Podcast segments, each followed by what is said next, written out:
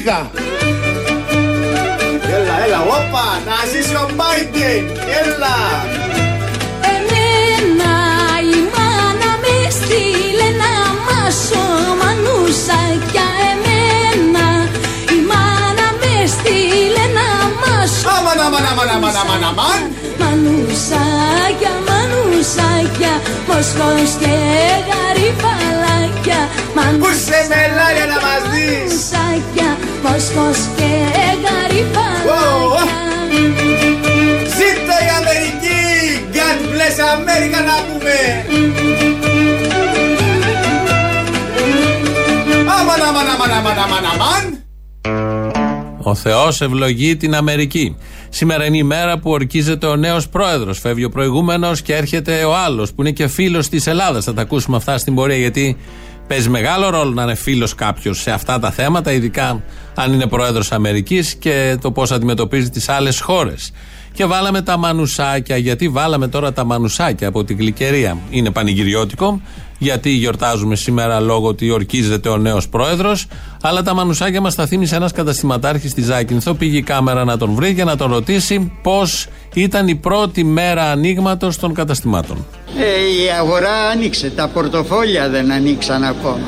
Αυτό είναι το θέμα. Τι άλλο να πω, ένα αναμονή. Πώς την είδατε αυτή την πρώτη μέρα? Χάλια. Τίποτα δεν είχε.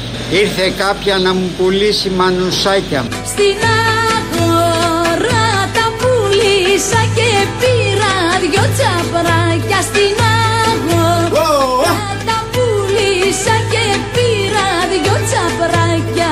Χάλια. Μανουσάκια, μανουσάκια, έμορφα μου κοριτσάκια. Χάλια. Μανουσάκια, μανουσάκια. Ζήτω το εμβόλιο, ζήτω η Pfizer. Κοριτσάκια, Κυριάκο, σώσε μας. Ναι μωρέ, ναι μωρέ. God bless America.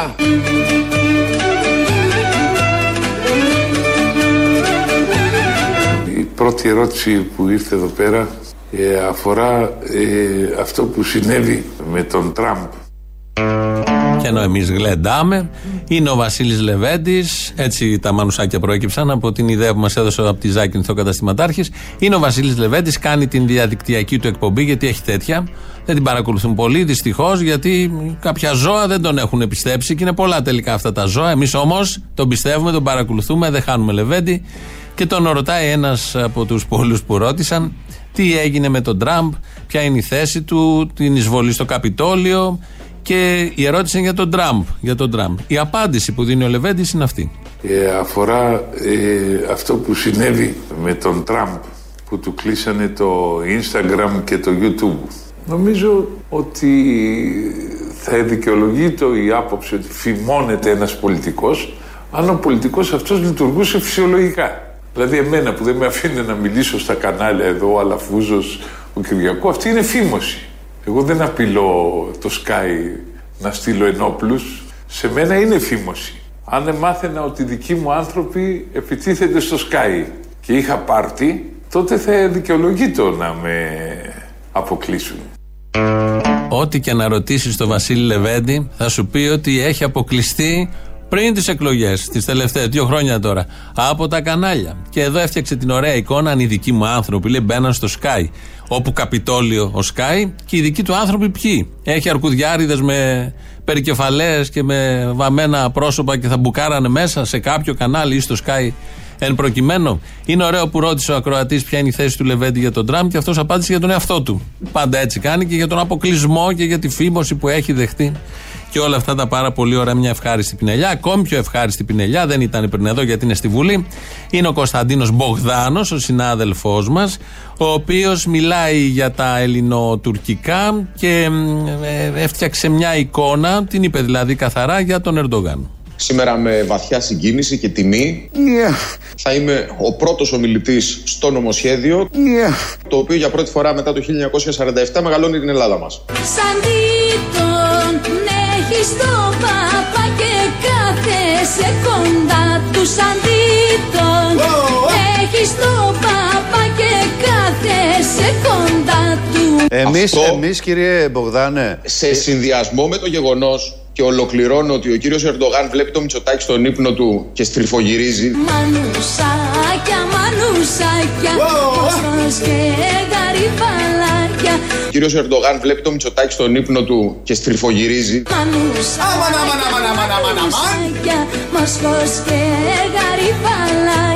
Σε συνδυασμό με το γεγονός, και ολοκληρώνω ότι ο κύριος Ερντογάν βλέπει το Μητσοτάκη στον ύπνο του και στριφογυρίζει. Από όλα αυτά που συμβαίνουν γύρω από την Τουρκία, αυτό βγαίνει ως συμπέρασμα, ότι ο Ερντογάν φοβάται κάτι που έχει σύμμαχο τη Μέρκελ, που έχει σύμμαχο τους Ισπανούς, που έχει σύμμαχο τους Ρώσους, συμμάχους, και οτιδήποτε θέλει κάνει, ενώ είναι εντελώς προκλητικός και απειλεί χώρα, εμάς εδώ και άλλες χώρες, όχι μόνο, και να αναθεωρεί συνθήκες, και έχει αυτή την αισχρή γειτονική συμπεριφορά. Και όλο αυτό, από όλα αυτά βγάζουμε συμπέρασμα ότι δεν μπορεί να κοιμηθεί ο Ερντογάν επειδή βλέπει τον Κυριάκο Μητσοτάκη στον ύπνο του.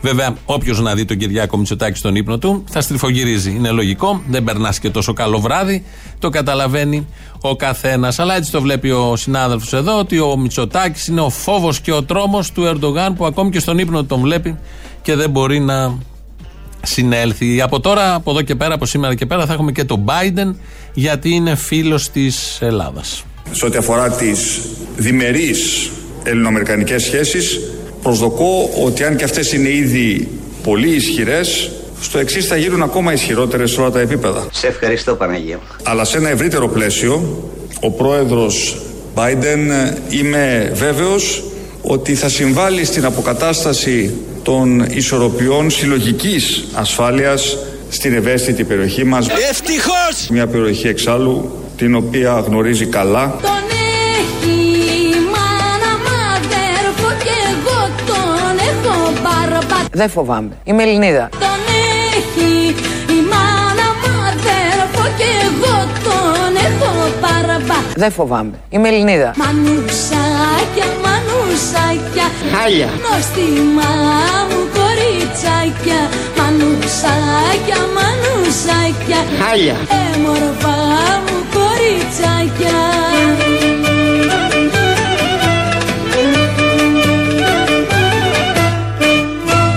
Δεν φοβάμαι. Είμαι Ελληνίδα. Η Ελληνοπούλα. Είμαι μια Ελληνοπούλα και σαν μια σουλιοτοπούλα αγαπώ με την καρδιά μου την πατρίδα τη γλυκιά μου. Κι ο εχθρός αν έρθει πάλι με σκοπό να την προσβάλλει, όχι, δεν θα τον αφήσω και θα του φωνάξω πίσω. Όλοι περνάμε τα άσχημα, όμως τα άσχημα θα μας κάνουν πιο δυνατούς. Σίγουρα. Σίγουρα, λέει ο άλλος, ο καλύτερος, είχε την μπάρμπα απέναντι. Βάλαμε την μπάρμπα γιατί το τραγούδι λέει για τον μπάρμπα. Ο συνειρμός ήταν αυτόματος, πρώτου επίπεδου, συμβαίνει στις συνειδήσεις των ανθρώπων.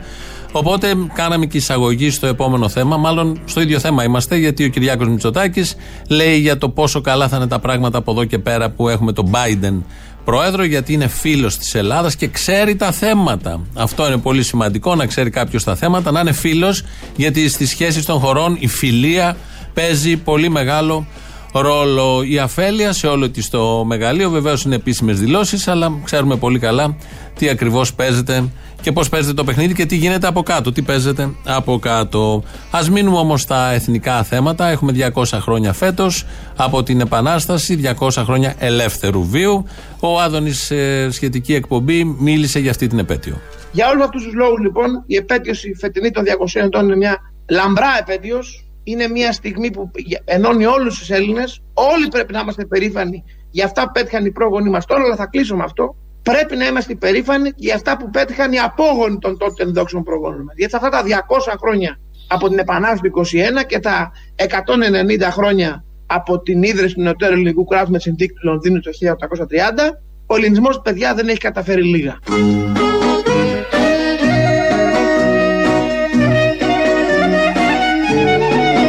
χίλια οκτακόσια είκοσι ένα με δύο χιλιάδες είκοσι ένα, διακόσια χρόνια ρουσφέτια και διορισμοί, διακόσια χρόνια ρουφιανιάς και αρπακόλας. Ζήτω το έθνος. Ζήτω, δεν λέει κανείς, ζήτω το έθνος. Έχουμε πετύχει πάρα πολλά, έκανε έναν απολογισμό τι ακριβώς έχουμε πετύχει. Και σήμερα διακόσια χρόνια μετά βρισκόμαστε στον πυρήνα της Ευρωπαϊκής Ένωσης, στον πυρήνα της Ευρωζώνης, μέσα στα είκοσι οκτώ πλουσιότερα κράτη του κόσμου, με έναν λαό αρκετά μορφωμένο, πρωταγωνιστές στην παγκόσμια οικονομία, πρωταγωνιστές ε, στην παγκόσμια τεχνολογία. Η αλήθεια είναι πως τα έχουμε πάει πολύ καλύτερα από ό,τι πολλοί θα στοιχημάτιζαν όταν ξεσπούσε η Ελληνική Επανάσταση το χίλια επτακόσια είκοσι ένα. Άρα έχουμε λόγο να γιορτάζουμε.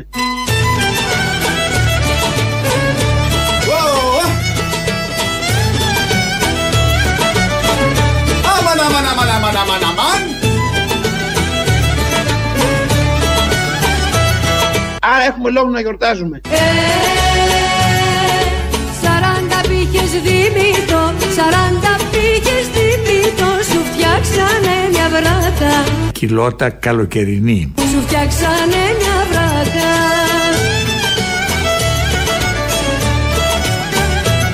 χίλια οκτακόσια είκοσι ένα με δύο χιλιάδες είκοσι ένα, διακόσια χρόνια μαλακίας. Ζήτω το έθνος. Ξανά ζήτω, ξανά ζήτω. Σαν τον άλλον που όποτε ακούει κλαρίνα, έχουμε σήμερα αρκετά, ε, σηκώνεται και χορεύει και βγάζει αυτά τα όπα και όλα τα υπόλοιπα. Τον είχαμε κουρντήσει μέσα και το βγάζει με τον γνωστό και πολύ έτσι απελευθερωμένο τρόπο. Στα διακόσια χρόνια είμαστε, η επικαιρότητα προς τα εκεί τα πάει, όλα είναι λυμμένα τα θέματα στον τόπο, οπότε είπαμε να ασχοληθούμε λίγο με την επέτειο. Κάνει και την ανάλυση τη γνωστή ο Άδωνης Γεωργιάδης, αναφέρεται στα επιτεύγματα των απογόνων και των προγόνων και έτσι λοιπόν έχουμε συμπληρώσει δύο αιώνες ευτυχίας. Άρα έχουμε λόγο να γιορτάζουμε και την επέτειο από μια λαμπρά επανάσταση, αλλά και την πορεία των δύο αιώνων με λάθη, με ήττες, με δύσκολες στιγμές, αλλά και με νίκες και με θριάμβους και με μεγάλες εθνικές επιτυχίες. Στο σύνολο όμως, ο Ελληνισμός εξέρχεται από τον δύο αιώνων πρωταγωνιστής. Την όμορφη σου βράκα που κάνει τρίκι τράκα.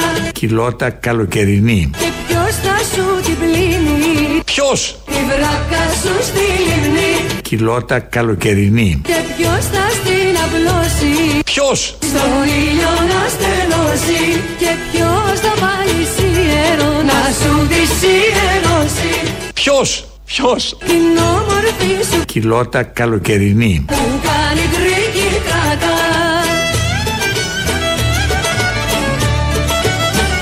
χίλια οκτακόσια είκοσι ένα με δύο χιλιάδες είκοσι ένα, διακόσια χρόνια μεγάλες δυνάμεις, εγγυήτριες δυνάμεις, συμμαχικές δυνάμεις, τρόικες και προστάτες. διακόσια χρόνια ελευθερίας. Ζήτω το έθνος. Να μείνουμε λίγο σε αυτό. διακόσια χρόνια έχουμε μεγάλες δυνάμεις, συμμάχους όπως λέγονται, προστάτες, ανάλογα. Η προστασία έχει και μια ευρύτερη σημασία, το καταλαβαίνει ο καθένας, κυρίως για τα μικρομάγαζα που την έχουν ανάγκη και την έχουν ανάγκη ιδιαίτερα στο μυαλό τους, αλλά και στην πραγματική ζωή. Ε, η Γερμανία είναι φίλη μας. Ανήκουμε στην Ευρώπη, στην Ενωμένη Ευρώπη. Είναι ένας σχηματισμός που έχει φτιαχτεί για να ζουν καλύτερα οι λαοί. Έτσι είναι στο μάνιο, αυτά αναφέρονται επισήμως. Και έχουμε τη συμμαχία και μάλιστα αγωνίστηκε ο Κωνσταντίνος Καραμαλής στην δεκαετία του εβδομήντα να μπούμε στην χώρα, στην, στην, στο σχηματισμό αυτών των χωρών για να είναι προστατευμένη η Ελλάδα από τον ανατολικό κίνδυνο που είναι η Τουρκία, που πάντα έχει επεκτακτικές βλέψεις, διαθέσεις και έτσι λοιπόν νιώθουμε προστατευμένοι. Ο Γερμανός Υπουργός Εξωτερικών πραγματοποίησε επίσκεψη χτες στην ε, ε, Άγκυρα, συναντήθηκε και με τους ε, αξιωματούχους. Γερμανία τώρα, η Γερμανία, ο Γερμανός υπέξ και άρχισε ο Υπουργός Εξωτερικών ο Τούρκος να λέει διάφορα ωραία και για την Ελλάδα. Αυτά που λέει ο Ερντογάν, που τα λέει στο δικό του το κοινό, τα είπανε τώρα ενώπιον, μπροστά, δίπλα, στο Γερμανό υπέξ, ότι πρέπει να, ο απόϊχος όλων αυτών και το συμπέρασμα και ο κοινός παρονομαστής είναι ότι πρέπει να επεκταθεί η Τουρκία εις βάρος της Ελλάδας που τυχαίνει να είναι γειτονική χώρα. Τα άκουγε αυτά ο, ο Υπουργός Εξωτερικών της Γερμανίας, κουβέντα. Άκουγε δηλαδή τον Υπουργό μιας τρίτης χώρας να μιλάει για τη σύμμαχο χώρα την Ελλάδα που ανήκει στην Ευρωπαϊκή Ένωση, με την συνεισφορά της Γερμανίας, ε, το να ανήκουμε εκεί, και δεν είπε κουβέντα. Αυτό έκανε την Ντόρα Μπακογιάννη να πέσει από τα σύννεφα. Και στη Βουλή χθες η Ντόρα Μπακογιάννη, προφανώς δεν έπεσε από τα σύννεφα, ήξερε πολύ καλά τι έλεγε, μίλησε για τη στάση του Γερμανού υπέξ. Παρακολούθησα με πάρα πολύ μεγάλη προσοχή χθες τις δηλώσεις του κυρίου Τσαβούσογλου και τις δηλώσεις του Γερμανού Υπουργού των Εξωτερικών. Οι δηλώσεις του κυρίου Τσαβούσογλου είναι αναμενόμενες. Τσαβούσογλου είναι σε πίεση και τα λοιπά και αρχίζει και λέει και λέει και λέει. Είπε όμως κάτι το οποίο δεν θα έπρεπε να μείνει αναπάντητο από το Γερμανό Υπουργό Εξωτερικών. Το οποίο είναι εξαιρετικά βαρύ. Και όταν θα γίνει η επικοινωνία του, φαντάζομαι, του Έλληνα Υπουργού Εξωτερικών με τον Γερμανό Υπουργό Εξωτερικών, θα πρέπει να μας εξηγήσει. Χάθηκε στη μετάφραση η ευθεία απειλή κατά της Ελλάδος? Δεν μεταφράστηκε και δεν την κατάλαβε? Ή την κατάλαβε και έμεινε μουγκός? Το τρίτο, την κατάλαβε και έμεινε μουγκός. Τα ήξερε από πριν, τα ξέρανε από πριν. Την πάνε την Τουρκία πάρα πάρα πολύ χαλαρά. Ενώ εξαπολύει ευθείες απειλές κατά της εθνικής ανεξαρτησίας γειτονικού κράτους που τυχαίνει να είναι και μέλος της Ευρωπαϊκής Ένωσης, που είναι και η Γερμανία. Και τα σύνορα της Ελλάδας είναι και σύνορα της Ευρωπαϊκής Ένωσης. Κουβέντα. Κουβέντα ο Γερμανός υπέξ, και δεν είναι πρώτη φορά. Υποτίθεται κάπου εδώ, τι κάπου εδώ, από τον Οκτώβριο θα είχαμε σαν Ευρώπη επιβάλει κυρώσεις στην Τουρκία για όλα αυτά που έκανε όλο το καλοκαίρι. Παραβίαζε ε, κυριαρχικά δικαιώματα και της Κύπρου, δύο χωρών. Και της Κύπρου και της Ελλάδας. Τίποτα, ούτε τον Οκτώβρη, ούτε τον Σεπτέμβρη. Περιμέναμε τον Νοέμβρη, μετά στην διάσκεψη του Δεκεμβρίου, και τώρα έχουν πάει για το Μάρτιο οι κυρώσεις. Ποτέ δεν θα πέσουν οι κυρώσεις προς την Τουρκία. Το ξέρουμε πάρα πολύ καλά. Αυτά συμβαίνουν στην Ευρώπη, αυτά συμβαίνουν και στο ίδιο συνδικάτο, στο ΝΑΤΟ. Και χειρότερα, γιατί εκεί βγαίνει ο γραμματέας και λέει βρείτε τα. Ενώ ένας ισχυρότερος διεκδικεί από το μικρότερο. Η απάντηση επίσημη του οργανισμού, που επίσης ανήκουν και οι δύο χώρες, λέει βρείτε τα. Και δεν φτάνουν μόνο αυτά. Έχουμε και άλλες χώρες όπως η Ισπανία. Θα ακούσουμε την ανταπόκριση του Μανώλη Κωστίδη το πρωί στο Sky, να ανταποκριθεί στην Τουρκία. Είχε δημοσιεύματα τουρκικών εφημερίδων και περιέγραφε τι ακριβώς συνέβη χτες, γιατί πήγε και Ισπανός. Δεν πήγε μόνο Γερμανός στην Άγκυρα. Χτες ο Ισπανός πρέσβης στην Άγκυρα, mm-hmm. μαζί με τον κατα... να... κατασκευαστή, δηλαδή αυτός που ναυπηγεί το ελικοπτεροφόρο, μίνι αεροπλανοφόρο το αποκαλούν εδώ, mm-hmm. ε, το Ανατολού, επισκέφθηκαν τον Μεβού Τσαβούσογλου για να ε, και βλέπετε σχετικές φωτογραφίες. Και είπε ο Τσαβούσογλου ότι χάρη στη στήριξη της Ισπανίας, του έδωσα και μια μινιατούρα ακριβώς, με τη μινιατούρα, το, το, το αεροπλανοφόρο. Εντάξει, αυτό είναι πιστό είναι αντίγραφο του κάπως... κανονικού που του έδωσαν σε μια ναι, τούρα. Ναι, είναι, είναι το πιστό. Ναι. Ακριβώς. Βλέπουμε τώρα τις εικόνες. Ε, εντυπωσιακό, εντυπωσιακό. Εγώ ξέρω ότι πριν από δεκαπέντε μέρες συζητούσε η Ευρωπαϊκή Ένωση για πιθανές κυρώσεις εναντίον της Τουρκίας και ναι. η Ελλάδα είχε ζητήσει, είχε ζητήσει και τις, να επιβληθούν κυρώσεις στον στρατιωτικό τομέα. Από την άλλη, βλέπουμε επισκέπτονται το Μεβού Τσαβούσογλου. Ναι, οι Ισπανοί δεν συμφώνησαν, Μανώλη, όπως θυμάσαι. Και κάποιοι άλλοι ακόμα. Νομίζω η Ισπανία είναι. Ναι, αλλά νομίζω η Ισπανία είναι χώρα μέλος Ευρωπαϊκής Ένωσης. Εγώ αυτό θυμάμαι, τουλάχιστον μέχρι στιγμής. Κατά τα άλλα, είμαστε Ένωση, Ευρωπαϊκή Ένωση. Και υπήρχε φοβερή σύμπνοια όταν έπρεπε να εφαρμόσουμε το πρώτο, το δεύτερο και το τρίτο αριστερό μνημόνιο. Εκεί ήταν όλοι ενωμένοι. Εδώ που είναι τα δισεκατομμύρια τεράστια και τα κέρδη και τα συμφέροντα, επειδή είναι μια μεγάλη αγορά η Τουρκία, δεν είναι τόσο ενωμένη η Ευρωπαϊκή Ένωση εις βάρος ημών της Ελλάδας και τα όπλα που πηγαίνουν στην Τουρκία, και να χτυπήσουμε ξύλο ή τι άλλο να κάνουμε να μην συμβεί ποτέ κάτι, θα είναι ευρωπαϊκά. Οι σφαίρες που θα σκοτώσουν Ελληνόπουλα θα είναι ευρωπαϊκές. Γερμανικές, Ισπανικές, Ιταλικές, Γαλλικές, ακόμη και αν αγοράζουμε τα δικά τους τα Ραφάλ για να προστατευτούμε από τα Ραφάλ που επίσης θα πουλήσουν ή έχουν πουλήσει στο παρελθόν στους Τούρκους. Όπως και με την Αμερική. Το ίδιο ακριβώς. Αγοράζουμε τα δικά τους αεροσκάφη που αγοράζουν και οι Τούρκοι τα δικά τους αεροσκάφη, για να είμαστε έτοιμοι αν χρειαστεί απέναντι στην Τουρκία να τα αξιοποιήσουμε. Ένας παραλογισμός τεράστιος, μεγάλος, αλλά τώρα είναι μέρα που ε, πανηγυρίζουμε στη Βουλή γιατί επεκτάθηκαν τα χωρικά ύδατα αριστερά όπως κοιτάμε το χάρτη, όχι δεξιά όπως κοιτάμε τον χάρτη, γιατί είναι η Τουρκία και τα σύνορα της Ευρώπης εκεί δεν ε, επιβάλλουν κάτι σχετικό. Αυτά στα εξωτερικά. Στα εσωτερικά πάμε πάρα πολύ καλά. Η αστυνομία στα πανεπιστήμια προχωράει. Να θυμηθούμε πάλι τι είπε ο Χρυσοχοΐδης, γιατί έχει πολύ μεγάλη σημασία. Όπλα εκεί μέσα στην, στα πανεπιστήμια δεν θα έχει. Πήρα μια πολιτική απόφαση, η οποία έγινε νομοσχέδιο, να υπάρχει μια ομάδα ήπιας αστυνόμευσης, ένα σώμα ήπιας αστυνόμευσης στο πανεπιστήμιο, το οποίο θα αστυνομεύει, θα επιτηρεί, θα περιπολεί και ουσιαστικά θα έχει ένα ρόλο αποτρεπτικό, προληπτικό. Το σώμα αυτό θα είναι, δεν θα έχει πυροβόλα όπλα. Μπράβο! Το σώμα αυτό θα είναι, δεν θα έχει πυροβόλα όπλα. Mm. πολύ ευχάριστο αυτό. Δεν θα φέρει όπλα δηλαδή? Γιατί δεν παίρνουμε όπλα από τη Γαλλία? Δεν κατάλαβα γιατί μόνο Ραφάλ. Τα Ραφάλ να πάνε στην Ασοέ από πάνω, να επιτηρούνε. Πώς γίνονται τα μαθήματα? Να πάρουμε όπλα από τη Γερμανία για να τους καθησυχάσουμε. Από την Ισπανία που πουλάει τώρα και όπλα η Ισπανία, για να έχουμε ηρεμία μέσα στα πανεπιστήμια. Λάθος αυτό το Χρυσοχοΐδη, πρέπει να έχουμε όπλα. Αυτά τα λέει ο Υπουργός. Υπάρχει όμως, υπάρχει πανεπιστημιακή κοινότητα, υπάρχουν οι καθηγητές, οι συνδικαλιστικοί φορείς, όλοι οι εργαζόμενοι, οι διοικητικοί μέσα στα πανεπιστήμια, αλλά υπάρχουν και φοιτητές που χτες συνεδρίασαν και προειδοποιούν. Εδώ δεν είναι Αμερική, εδώ δεν έχουμε αδερφότητες, εδώ έχουμε φοιτητικούς συλλόγους, εδώ υπάρχει εργατικό κίνημα να στέκεται στο πλάι μας, το νομοσχέδιό τους θα μείνει στα χαρτιά, θα φροντίσουμε εμείς γι' αυτό, μπάτσο στις σχολές μας θα μπει μόνο πάνω από τα κορμιά μας και την Πέμπτη στις δώδεκα η ώρα στα Προπήλαια θα τους δώσουμε μια πρώτη γεύση από την απάντησή μας. Αυτά λοιπόν στις σχολές, αυτό το κλίμα από τις σχολές θα συνεχιστεί και αυτό στο εσωτερικό μέτωπο. Ο Ραφάλ πάνω από το Πολυτεχνείο νομίζω είναι η λύση, και να βομβαρδίζει. Όταν παρατηρείται από κάτω μια μικροένταση, τι τα παίρνουμε? Για να τα χρησιμοποιήσουμε στην Τουρκία? Αφού θα μας πούνε αν πρέπει να τα χρησιμοποιήσουμε στην Τουρκία. Και θα έχουν ίσως και αντίρρηση. Πιο πολύ γίνεται για εμπόριο, όχι για χρήση. Αλλά νομίζω πάνω από το Πολυτεχνείο ή πάνω από την ΑΣΟΕ δεν θα έχει αντίρρηση κανένας Γερμανός, κανένας Γάλλος και κανένας Ισπανός. Που είχαμε μείνει, α, είχαμε μείνει στα πανηγύρια, είμαστε στα διακόσια χρόνια, μας τα θύμισε ο Άδωνης, όλη τη χρονιά βεβαίως θα τα γιορτάζουμε.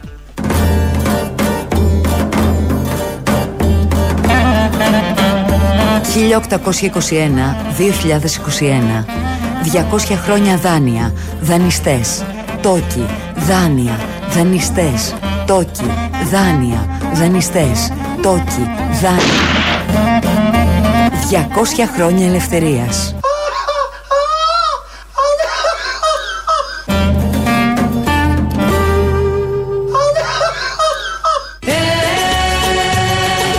Όταν σε βλέπω και έρχεσαι, όταν σε βλέπω και έρχεσαι, ποτή είναι η άλλη στράτα, ποτή είναι η άλλη στράτα.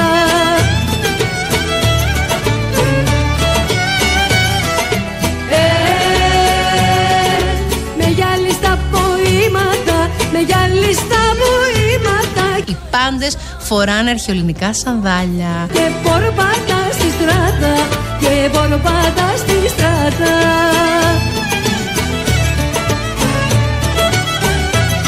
Την όμορφη σου βράτα, κιλότα καλοκαιρινή, που κάνει τρίκι τράκα, και ποιος θα σου την πλύνει, τη βράτα σου στη λιμνή? Ποιος? Ποιος? Αυτός. Ένα μηδέν. Και ποιος θα στην απλώσει, στον ήλιο να στεγνώσει?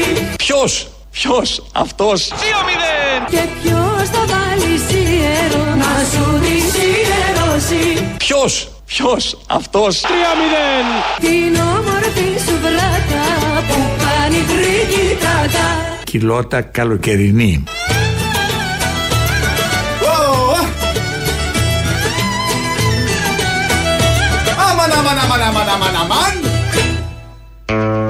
Αρκετά με τους χορούς.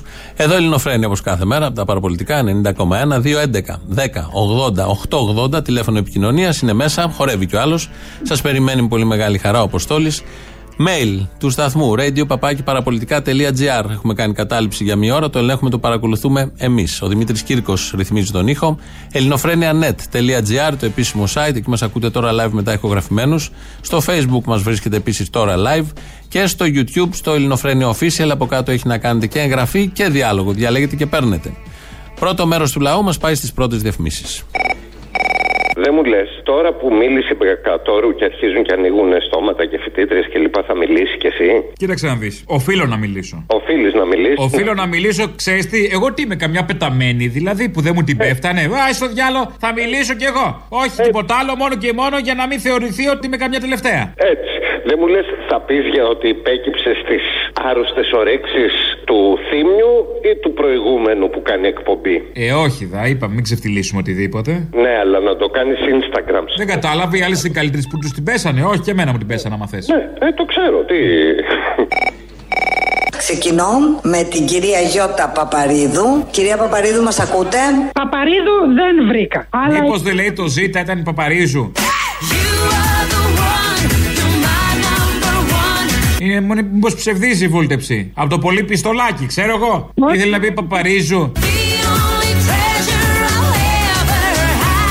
Κύριε Παπαρίδου. Παπαρίδου, το μαλλί της πώς είναι? Το μαλλί πώς είναι? Καλά, το μαλλί είναι σκατό όπως πάντα. Μπράβο, σκατά όπως πάντα. Το μαλλί πάει με την ψυχή. Στην προκειμένη περίπτωση. Παπάρια. Βρήκα αυτά τα παπάρια που θέλουν να λέγονται δημοσιογράφοι. Όχι Παπαρίδου, πα, τα παπάρια οι δημοσιογράφοι συνάδελφοί σου που πέφτουν από τα σύννεφα για τις καταγγελίες της Μπεκατόρου. Με αφήνουν άφωνοι. Είναι ηλίθιοι. Δεν συνέβαινε. Δεν συμβαίνει. Δεν θα συμβαίνει. Πέφτουν τώρα από τα σύννεφα και ε, κάθονται και καταχαιριάζουν την κοπέλα. Γιατί έκανε τώρα την καταγγελία. Ναι, ρε που μου, τώρα ήθελε να την κάνει. Έχεις πρόβλημα. Άλλα και άλλα δεν τα βλέπουν. Αυτό τώρα εκεί γύρω-γύρω να γυρνά. Να μας λένε τα διάφορα για να μας πείσουν τι είναι και τι δεν είναι. Ήταν όλοι αυτοί οι νεοδημοκράτες, όλοι η σαπίλα που κυβερνάει τόσα χρόνια. Είναι μέσα και αυτοί είναι όλοι που κινούν τα νήματα και παραμένουν εκεί στις θέσεις τους. Ε, απλά μην φτάσουμε και στο άλλο άκρο. Το άλλο άκρο ποιο είναι? Στην ιστερία του πράγματος. Ότι με γλυκοκοίταξε, άρα μου την έπεσε.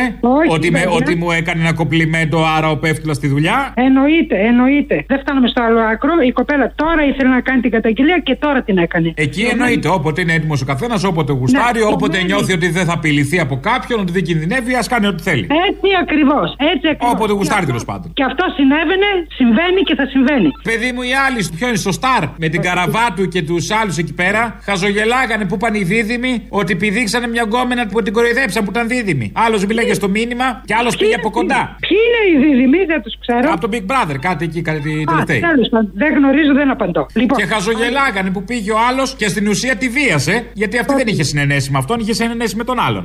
Ε, και γελάγανε οι χαζές εκεί πέρα στη σειρά στο Σταρκούκου και το περάσανε το θέμα στα χαλαρά. Να βγαίνουν να τους χειροκροτάνε. Οπότε είναι κανονικότητα, αγάπη μου γλυκιά. Το έχουν κάνει κανονικότητα όλο αυτό. Τι περιμένεις? Ακριβώς, να είναι η κανονικότητά τους και τα, τα πρόβατα από κάτω να τους χειροκροτάνε και να τους ε, ε, βγάζουν εκεί και πρώτους σε δημοσκοπήσεις και έι τζι μπι και στη Μέιτζιμπι. Έλα, Αποστολή. Έλα. Γεια σας, αγάπη μου. Ήθελα να πω κάτι, επειδή υποθύμιες πριν ότι δεν θα έχουν πυροβόλα όπλα και δεν θα σκοτώνουν οι μπάτσες των πανεπιστημίων. Το σώμα αυτό θα είναι, δεν θα έχει πυροβόλα όπλα. Να πω ότι δεν χρειάζονται πυροβόλα όπλα για να σκοτώσουν και τα teaser μια χαρά την κάνουν τη δουλειά τους και τα γκλομπ και μην ξεχνάμε. Ναι, καλά, εννοείται. Επίσης δεν ξέρω, το διευκρίνησε για κάποιο συγκεκριμένο λόγο ότι θα, δεν θα έχουν πυροβόλα όπλα. Ναι, πυρο... μην ξεχνάμε το όπλο. Δηλαδή, κρότου λάμψης μπορεί να έχουν που να σημαδεύει εξ επαφής, αεροβόλα μπορεί να έχουν. Ναι, α... Χέρια μπορεί να έχουνε. Γκλόπ θα έχουνε. Γκλόπ δεν το συζητώ. Με το γκλόπ είναι προέκταση. Ξέρεις πόσοι έχουν πεθάνει από τίζερ στην Αμερική? Ακόμα και άνθρωποι που δεν είχαν θέματα υγείας. Αλλά να πω και κάτι, να θυμηθούμε την τελευταία κλωτσιά που έφαγε ο Ζάκα αιμόφρυτος και τιμοθάνατος από μπότα μπάτσου.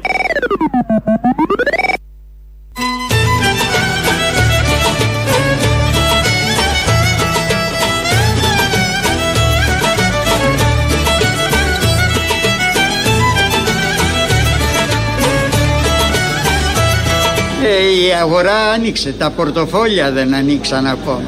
Αυτό είναι το θέμα. Τι άλλο να πω, εν αναμονή. Πώς την είδατε αυτή την πρώτη μέρα? Χάλια. Οι Έλληνες λένε με πολύ ωραίο τρόπο τη λέξη χάλια. Εδώ την ακούμε από έναν καταστηματάρχη της Ζακίνθου. Ε, θα τα βάλουμε μαζί, φαντάζομαι αύριο μεθαύριο. Είναι και ένα παιδάκι που ξεκίνησε η χρονιά και έλεγε την ίδια λέξη. Γενικώς το χάλια δεν είναι δυο συλλαβές. Το βγαίνει από μέσα, από μέσα, από την ψυχή βγαίνει και σχηματίζεται στον αέρα με αναστεναγμό. Ξεκινάει με χα, ο αναγραμματισμός είναι αχ. Επίτηδες το φτιάξαν έτσι οι Έλληνες για να βγαίνει τόσο ωραία. Ας τα αφήσουμε όμως αυτά στην άκρη, γιατί σήμερα είναι πανηγυριώτικη μέρα, έχουμε ορκομοσίες στην Ουάσιγκτον και ακολουθούν ειδήσεις από την ελληνική αστυνομία. Είναι η αστυνομική τίτλη των ειδήσεων σε ένα λεπτό. Στο μικρόφωνο ο Μπαλούρδος, δημοσιογράφος Μάρκος. Oh, say can you see by the dawn's early light what so proudly we held and the twilight's last gleaming. Μεγάλη μέρα η σημερινή, κυρίες και κύριοι, καθώς στην πρωτεύουσα των Ηνωμένων Πολιτειών αναλαμβάνει ο νέος πρόεδρος Joe Biden. Νέος. Δηλαδή όχι και τόσο νέος, αλλά δεν έχει πολεμήσει και στον αμερικανικό εμφύλιο, άρα νέος σχετικά.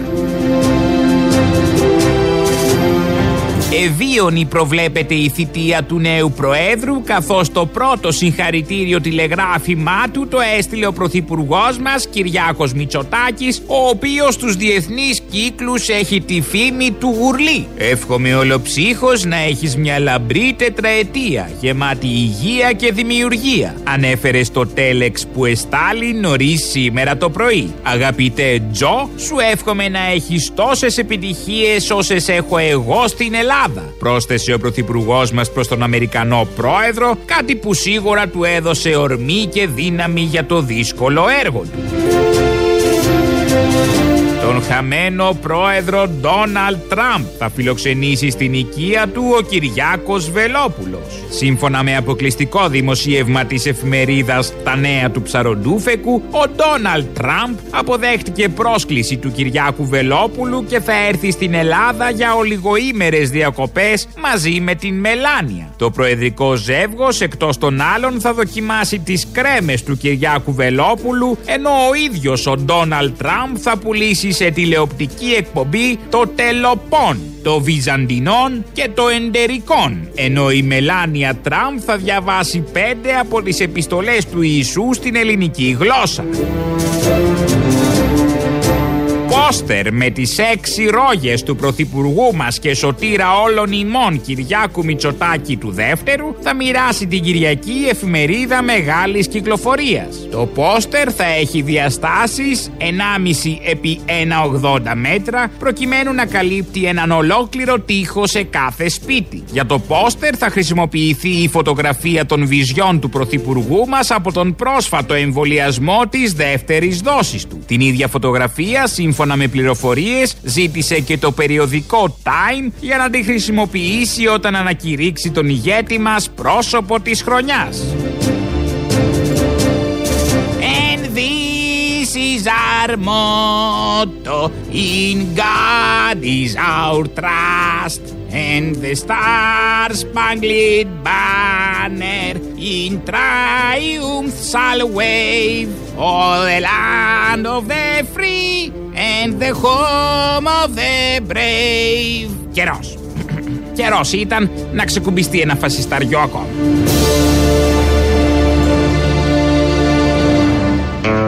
Ορίστε, και τον ύμνο είπαμε, τα πάντα είπαμε. Τι άλλο να κάνουμε?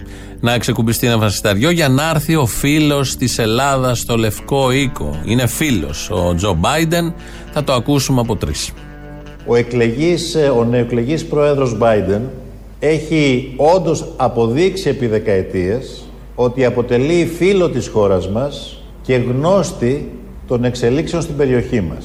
Άλλωστε από την αρχή της πολιτικής του καριέρας ήταν πολύ κοντά στο ελληνικό στοιχείο, αλλά πρέπει να σας εκμυστηρευτώ ότι ιδιαίτερα την περίοδο της ε, οικονομικής κρίσης ως αντιπρόεδρος είχε χρεωθεί από τον τότε πρόεδρο Ομπάμα τη στενή παρακολούθηση των εξελίξεων. Αποτελεί φίλο της χώρας μας.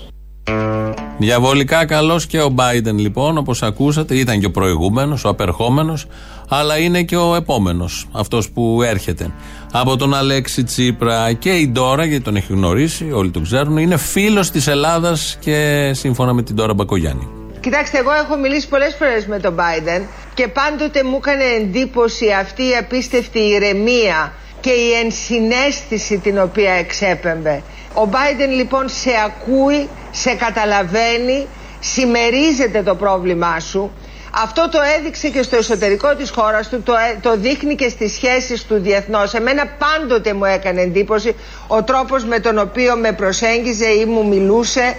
Έδειχνε έναν άνθρωπο ο οποίος καταλαβαίνει, και δεν καταλαβαίνει μόνο τα πολιτικά, καταλαβαίνει τον άνθρωπο, καταλαβαίνει τον άνθρωπο. Ο Μπάιντεν είναι ένας πολύ χαροκαμένος άνθρωπος, ο οποίος έχει άλλου είδους έτσι, συναίσθηση. Ναι, και ως χαροκαμένος έχει δημιουργήσει με τις πολιτικές που έχει στηρίξει όλα αυτά τα χρόνια και ως αντιπρόεδρος και πριν, γιατί είναι πολλά χρόνια στο κουρμπέι το αμερικανικό, έχει δημιουργήσει πολλούς χαροκαμένους σε διάφορες γωνιές του πλανήτη, γιατί καταλαβαίνει τον άνθρωπο, όπως λέει η Ντόρα Μπακογιάννη.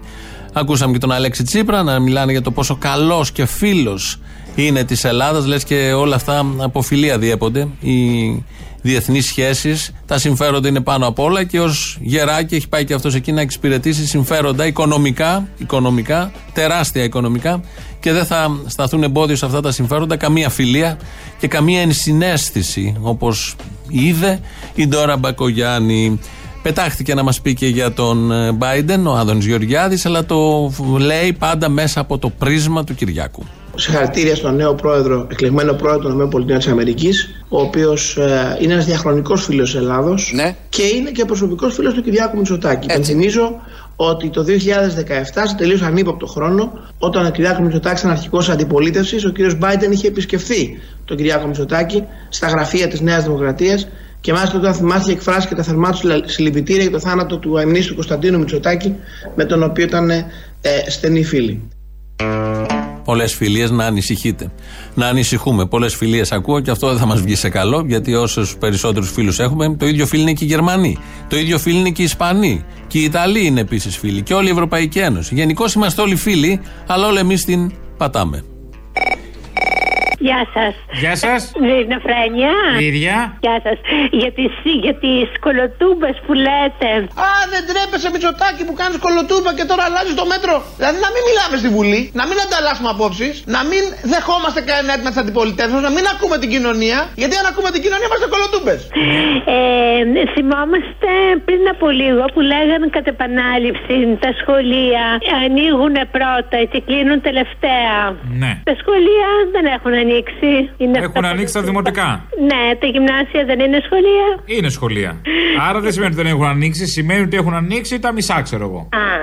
Α, αυτές οι γενικεύσεις, αυτές τις πώς έχουν φάει. Ναι, νομίζω θα προτιμούσα μια ενδοσκόπηση καλύτερη. Πρόβλημα. Μια αυτοκριτική ή κάτι, μια ισοστρέφεια. Τέλος πάντων. Ναι, εντάξει, είναι και αυτό μια απάντηση, αλλά. Είναι μια απάντηση. Κάθε τι Παπαριά πεις είναι μια απάντηση. Κυρία Παπαρίδου. Είναι μεγάλο πρόβλημα για τις οικογένειες όμως που δεν έχουν δωμάτια για να κάνουν τα παιδιά μάθημα. Αυτό είναι πρόβλημα, όντως. Δεν είναι μόνο τα δωμάτια, είναι και τα κομπιούτερ. Οι οικογένειες που δεν έχουν κομπιούτερ, οι οικογένειες που δεν έχουν ναι. λεφτά για ίντερνετ. Ε, πολλά πράγματα. Οι οικογένειες που δεν αντέχουν τα παιδιά τους σπίτι. Έτσι. Είναι ναι. πολλά. Ε, και για τις, για, αυτό δεν το ρωτάνε όμως οι δημοσιογράφοι, ούτε μιλάνε για το πώς. Δεν είναι στη θεματολογία που έχει στείλει το Μέγαρο Μαξίμου. Σωστά. Ούτε μιλάνε, λένε για πόσους έχουν αυτοκτονήσει, πόσους επαγγελματίες. Πόσοι μαγαζάτορες έχουν αυτοκτονήσει. Γιατί μόνος στα μικρά μαγαζιά κολλάει. Στους μεγάλους χώρους. Στους δύο μεγάλους χώρους κολυμπάει. Κανονικά. Στα σχολεία κάνει κρος με ανοιχτά τα παράθυρα. Στις διαδηλώσεις που είναι όλοι έξω, μοτοκρός. Τα μικρά μαγαζιά. Ε, τα πάμε τώρα. Έχει άλλο να καλύψουμε. Νομίζω έχω καλύψει το θέμα επαρκώς. Χάρηκα. Γεια σας. Έλα ρε αγάπη μου, χάνουμε όλη την εκπομπή. Είμαστε στην τέταρτη βιομηχανική επανάσταση και τα παραπολιτικά δεν μπορούν να βάλουν να ακούμε την εκπομπή στην αναμονή, δηλαδή, έλεος. Είμαστε στην τέταρτη βιομηχανική επανάσταση. Ε, φυσικά είμαστε. Ας, στο διάλογο. Λοιπόν, άκου αγαπούλα μου, ε, θέλω να σε παίρνω εγώ μόνο για να σου πω ότι σ' αγαπάω. Και σένα και το Θύμιο ιδιαιτέρως. Σας αγαπάω, γι' αυτό σας παίρνω, για να σας πω ότι σας αγαπάω, σας λατρεύω. Σ' αγαπώ πολύ, πολύ. Εμείς θα είμαστε μαζί. Ότι είσαστε οι αλογόμυγες του Σοκράτη. Ότι σας λατρεύω. Αλογόμυγες είμαστε, σιγά πηγαίνουμε και στις κατάμοροι. Ε, να σου πω ότι δεν θέλω να προσβάλλω το κοινό, αλλά κάπου εκεί είσαι. Έτσι σε βάζω στο μυαλό μου. Ντροπή, ντροπή. Θα το πω. Με αφορμή αυτό το αποτρόπιο συμβάν του ξυλοδαρμού του σταθμάρχη, γιατί βγήκαν όσοι βγήκανε στα social, όπως είπε και ο Θήμιος, και έλεγαν ότι οι Έλληνες δεν μπορούν να κλωτσάνε Έλληνα. Μα είναι δυνατό, βέβαια. Καταρχάς, ο Έλληνας δεν έχει τόση καλή κλωτσιά. Δες στο ποδόσφαιρο. Γιατί παίρνουμε ξένους μεταγραφές, γιατί αν κλώτσαγε καλά ο Έλληνας, δεν θα χρειαζόταν μεταγραφές. Άρα, δια της ατόπου προκύπτει ότι είναι μουσουλμάνοι. Ότι οι δράστες ήταν αλλοδαποί. Ναι. Ναι, και μετά το μαζέψανε. Ξεχάσαμε τις κλωτσιές μέχρι θανάτου στο Ζάκα Κωστόπουλο. Έλληνες ήταν κι αυτοί. Από τους γνωστούς νοικοκύριδες. Ε, τυχαίνουν και κάποια εγχώρια ταλέντα. Πώς είναι ο Τσάρτας, ας πούμε, είπαν ένα τυχαίο όνομα. Ναι, ναι, τυχαίο. Αυτοί οι δύο νοικοκύριδες γιατί είναι έξω. Θα γίνει εδέ, κυρία μου, θα γίνει εδέ στους αστυνομικούς. Πότε έχουν συμπληρωθεί δύο χρόνια από το θάνατο. Όποτε οριμάσουν οι συνθήκες. Όποτε οριμάσουν οι συνθήκες. Μάλιστα. Δηλαδή, τι υπονοείς, ότι δεν υπάρχει ίση αντιμετώπιση από την ελληνική αστυνομία. Προφανώς δεν υπάρχει. Σε παρακαλώ πάρα πολύ. Σε λίγο θα πεις και για τον Χρήστο τον Παπά, τον φασίστα. Συνέλαβαν τα δύο νεαρά παιδιά και πολύ σωστά Ναι, αλλά για τη Μαρφίν δεν λέτε. Γιατί δεν έκαναν. Για τη Μαρφίν δεν λέτε. Βρήκανε τους δύο νεαρούς και μπράβο. Ε, δεν θα μπορούσαν να είχαν βρει και αυτούς που πέταξαν ε, τη Μολότοφ στη Μαρφίν. Α, λέτε για τη Μαρφίν τελικά. Ε, φυσικά. Α, για τη Μαρφίν λέτε. Λέμε. Α, όχι, yeah. Γιατί νόμιζα ότι δεν λέτε.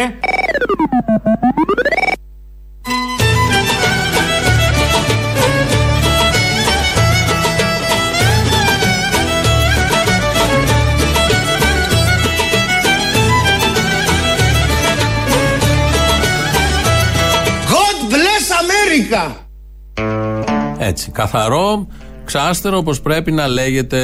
Ο Θεός να ευλογεί την Αμερική. Και αν ευλογεί την Αμερική, θα ευλογεί και λίγο την Ελλάδα, γιατί είναι φίλος μας ο Biden και η Αμερική γενικότερα. Άλλωστε είμαστε στην ίδια συμμαχία. Χωρίς σημασία καμία. Στο ΝΑΤΟ.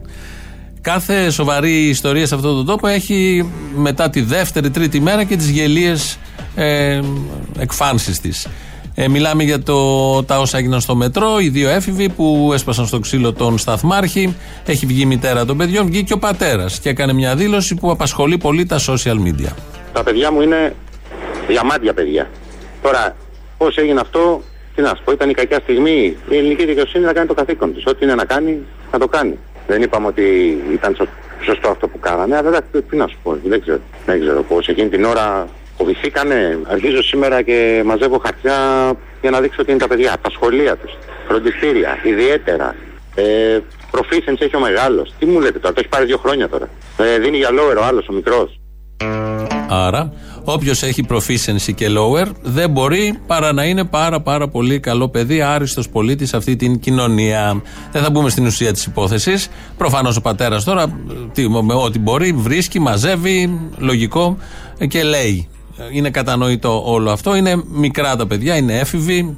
Πρέπει να υπάρχει κατανόηση από την πολιτεία και κυρίως από τη δικαιοσύνη. Τα προσπερνάμε όλα αυτά γιατί ο πατέρας εδώ χρησιμοποιεί το proficiency και το lower και έχει δίκιο, διότι κάτι παίζει με όλα αυτά. Ακούμε πρώτη την βουλευτή του ΣΥΡΙΖΑ, την κυρία Σκούφα, που σε ανύποπτο χρόνο στη Βουλή είχε μιλήσει για το ρόλο των Αγγλικών στη διαπαιδαγώγηση των νέων.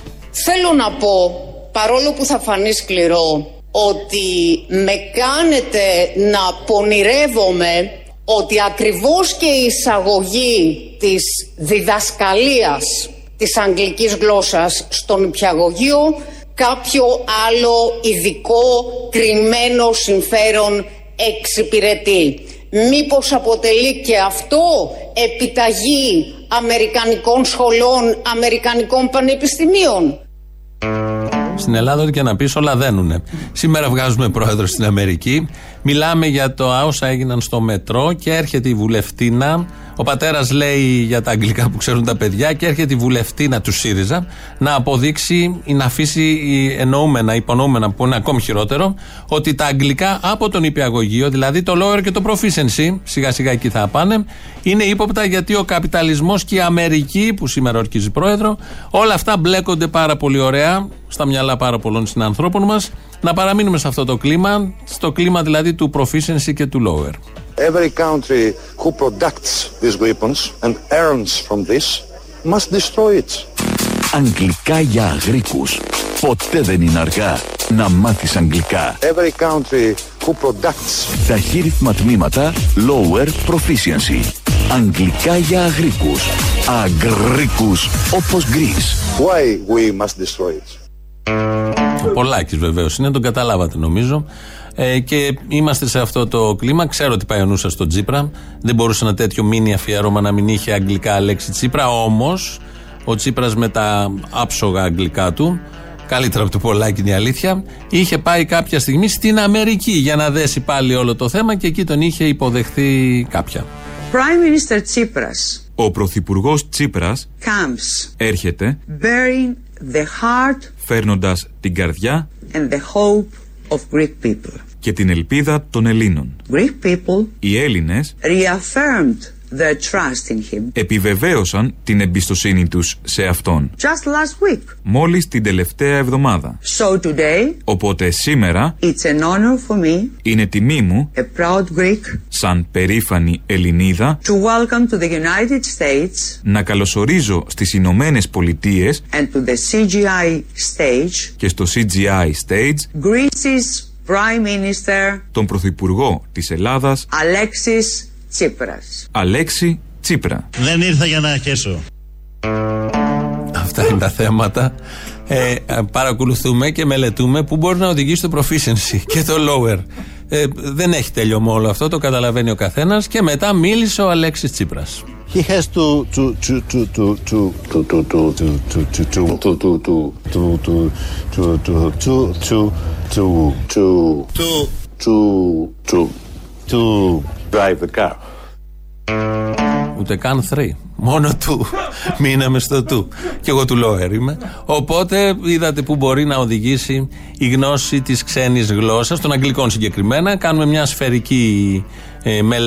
to to to και πρέπει να κλείσει ως εξής. A lot of leftist students were shouting against the memorandum, against the government of the Germanotsoliades. Πώς τα λέτε εσείς εδώ, γιατί ξεχνάω πώς τα λέμε εμείς εκεί. Germanotsoliades, I don't know how to say it in English. Make some small favors.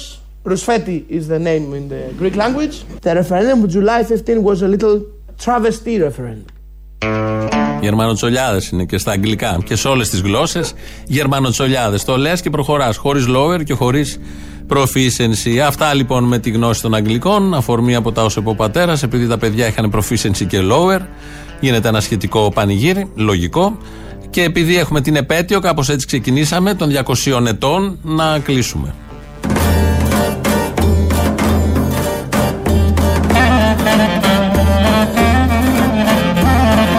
χίλια οκτακόσια είκοσι ένα με δύο χιλιάδες είκοσι ένα. Πριν διακόσια χρόνια ξεκινήσαμε έτσι. Ακούτε ωραία τωρινοί Έλληνες. Εμείς πολεμήσαμε για να έχετε εσείς τα γράμματα και το ψωμί που δεν είχαμε. Και να μην θέλετε θάματα. Για να ζήσετε μια ζωή αληθινή. Ε ωραία παπαβλέσσα. Σήκω και λαβόηθαμε. Και καταλήξαμε έτσι. Φίλες και φίλοι, η Νέα Δημοκρατία είναι η πρώτη, είναι η μεγαλύτερη πολιτική δύναμη στην Ελλάδα. Και επάνω μας ακουμπούν οι ελπίδες όλων των Ελλήνων. Κάποτε ακουμπούσαν οι ελπίδες στον Κολοκοτρώνη. Τώρα ακουμπούν στον Κυριάκο. Με αυτό το πολύ αισιόδοξο φτάνουμε στο τέλος. Αφού σας ευχαριστήσουμε και εγώ προσωπικά για τις ευχές που έχετε στείλει. Έχουμε ονομαστική εορτή σήμερα και όχι μόνο. Να είμαστε όλοι καλά, γεροί και δυνατοί. Όχι μόνο οι εορτάζοντες, αλλά και οι πάντες. Τα υπόλοιπα θα τα πούμε αύριο. Τρίτο μέρος του λαού μας πάει στο μαγκαζίνο. Γεια σας. Γιατί κράζει ο κόσμος τα παιδάκια που δίναν του σταθμάρχη. Δεν καταλαβαίνω ποιο είναι το πρόβλημά του, δηλαδή. Ήρθε ο τύπος και τους είπε: πορέστε μάσκες, κατεβάστε τα πόδια κτλ. Το ύφος που έχω συναντήσει εγώ από ανθρώπους που δουλεύουν στα μέσα μεταφοράς είναι, μιλάμε, το ίδιο ύφος που είχε ο τύπος ε, που βίασε την Πεκατόρου, το ίδιο ύφος που έχει ο Μπάτσος όταν σου μιλάει, το ίδιο ύφος που έχει, ρε φίλε, είναι το ύφος της εξουσίας πάνω σου. Που θέλει να σου πει κάτι, αλλά προφανώς δεν έχει τον τρόπο, δεν έχει την ανάγκη βασικά να έχει τον τρόπο και έρχεται και σου τη λέει. Ε, και τα παιδιά. Αυτό τι σημαίνει, θα το σκοτώσει ναι. κιόλας. Και τι το σκοτώσανε. Στο ξύλο, θα το σκοτώσει το ξύλο.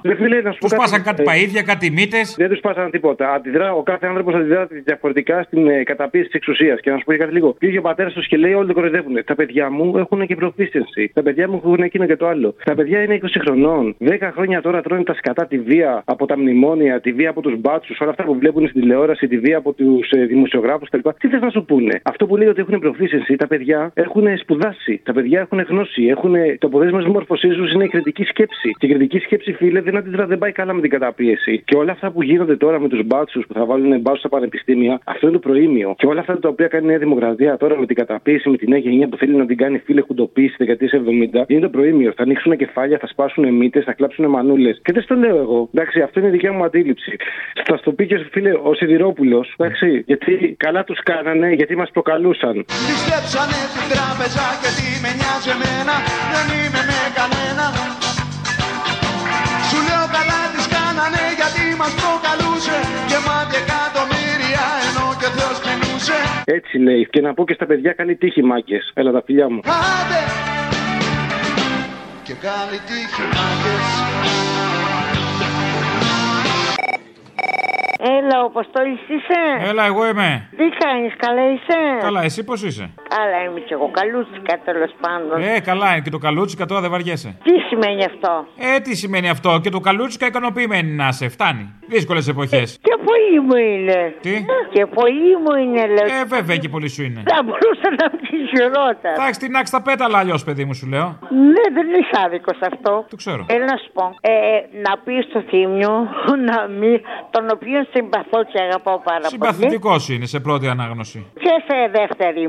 Δεν είμαι σίγουρος, οκ, okay, ας το πούμε ναι. Αλλά εντάξει. Yeah. Ε, λοιπόν, να του πεις να μην συγκρίνει ποτέ, να μην συγκρίνει τα κατακάθια της κοινωνίας, τους χρυσαβίτες, με τους αγωνιστές.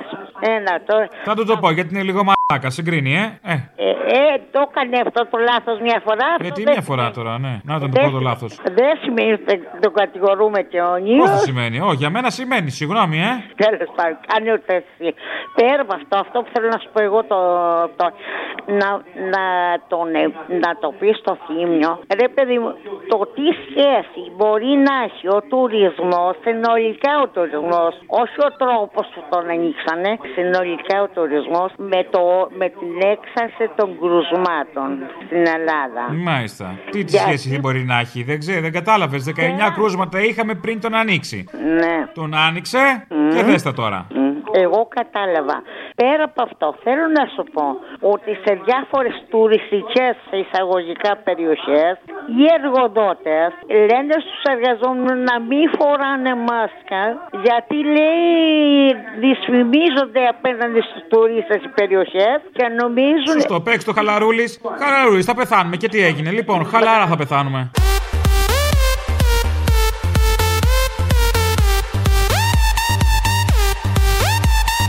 Να πεθάνουμε. Yeah. Αλλά δεν θα σου κάνουμε τη χάρη. Ελπίζω. Καλά, μην είσαι και τόσο σίγουρη. Ελπίζω, είπα. Δεν ah, ελπίζω. Ναι. Σωστό. Λοιπόν, χάρηκα που σ' άκουσα. Ah, yeah. Να είστε καλά, τα λέμε. Έγινε, τσίου. Γεια σου, Τόλη. Αποστόλης. Καλά, ρε Αποστόλη, Ζάκη, δεν παρεξηγούμε. Λοιπόν, σε παρακαλώ, την Τετάρτη ξέρεις τι είναι, έτσι. Την Τετάρτη, τι είναι, το Αγίου Ευθυμίου? Όχι, ε, την Τετάρτη δεν είναι η ορκομοσία του το πλανητάκι. Α, είκοσι του μήνα, ναι, μπράβο. Ωραία, σε παρακαλώ, λοιπόν, θέλω να βάλεις τον ύμνο ή της Αμερικής, θα βάλεις εκείνο που είχε φτιάξει με, τα... με την επιδρομή στη Ιουγκοσλαβία ή θα βάλεις τον ύμνο της Σοβιετικής Ενώση, εντάξει. It's